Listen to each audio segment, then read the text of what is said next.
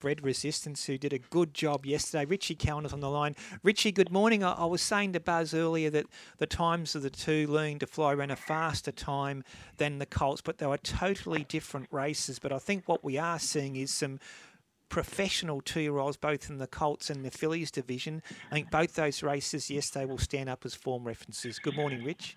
Good morning, Ray. Good morning, Buzz. Yeah, I couldn't agree with you more, Ray. Um, yeah, look, um, when you get such a hot and humid day as you got yesterday at Rosehill and uh, around New South Wales, it, the tracks dry out, the speed gets quicker. It's you've got to compare apples with apples. You can't compare them with pears.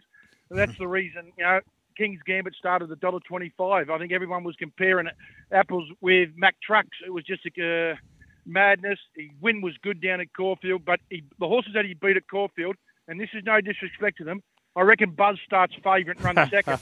they were they were slow. Buzz is another horse that Chris Waller's got a, a three-year-old called Kazoo. It trialled on Friday. Hmm. Nice now, horse. It, you can only beat what's in front of you, but it won, a, it won a race by five and a half at Kensington. But the form behind it's horrendous. Now, you can't beat you only beat what's in front of you, but it's always a good guide. And the King's Gambit race in Melbourne, and King's Gambit still might be a horse to win the slipper, but the form out of that Caulfield race was Bathurst form. So, what's your slipper tip?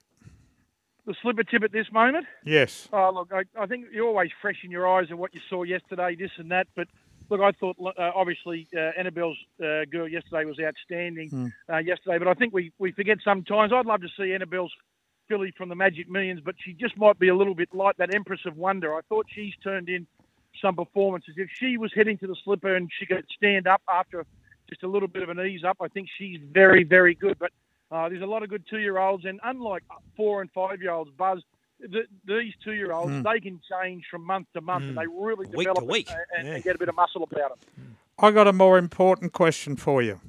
Yes. Far more important. Your dad, Kenny, is a hero of mine. I was a young journo, and Kenny taught me a lot. How is he, mate? How was the family Christmas? Yeah, family Christmas was good, Buzz. Uh, no, uh, Kenny and I, I don't think anyone. I'm pretty confident in saying no one's argued with Kenny more than me in uh, in the last 50 years. but we get on terrific. He's uh, he. I spoke to him last night. He had a, a he won a little peanut yesterday, Buzz, but he's still he? he, he was on he was on cloud nine because he declared everyone at the Duke of Gloucester because the Clovelly was too busy on Thursday.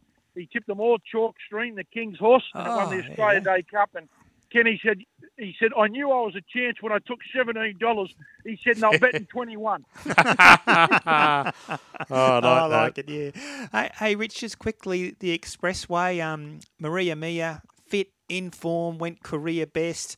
I know there are a few who are questioning Golden Mile, but I said to Buzz earlier, oh, I'm not comparing him with Anamoe, but what I'm saying it was a very similar run to what Anamoe did in the Expressway last year, and by that I mean, Rich, his grand finals are coming up. He's just going to keep improving, but that's no knock on Maria Mia either. No, I think the highlight out of that race was Joe Pride. Um, mm. uh, I think I wouldn't say we underestimate him now, but all he does is each year just keep reminding you how good a trainer he is, Joe Pride. And, Great trainer, and not just with new horses, but with proven horses that have lost form that you think they're on the way out, and Joe Pride somehow. I remember back to that horse. Was it Vision and Power? Yes, it just yep. You know, went about five in a row. And George Jimmy Ryder and a. Doncaster. Yeah. Oh, incredible! And Joe's done it year in, year out. And I, in my column last week, boys, in the on RaceNet, my leading headline was, and I still believe it, the Private Eye, Joe Pride will he'll declare himself the world's best sprinter this autumn carnival. Well, we're going Wow. to talk to Joe after the 8 o'clock news a little later in the next hour, and uh, Private Eye actually is trying tomorrow morning against Nature Strip. Hey, just quickly, Rich, before I let you go, um, our talk topic today is what you're most looking forward to in 2023, and that can be a sporting prediction, but question without notice? Um, in sporting parlance, I, I look. I'm looking forward to. I look forward to all the big races, of course. Um, um, I- I've got a very small share with a lot of great friends and good friends of Buzzers too, and Al Stevenson and the like, a horse Yep. called Waterford. So hoping he can Nice ba- horse, come back yeah. in in good order. A personal thing. Uh, I hope my wife gets good news in the next few months, and uh, Hmm. hope everyone else has a healthy year. Yeah, hey, good on you, Rich. We're We'll, cheering there, mate. yeah, we'll we'll ride it So home there for are. you. Yeah. good on, good on you, Rich. Hey, great to have you back for 2023, mate. We'll talk next Sunday. Have a great week. Yeah, well done. Have a great day, boys. And Ray, um, yeah, when you finish the show, you just send me that email, and I'll start the process of uh, getting the Order of Australia medal for you if you got to put up with Buzz for a few more hours. See you, Rich. Good on you, Yeah, Rich. boys. Ta-da.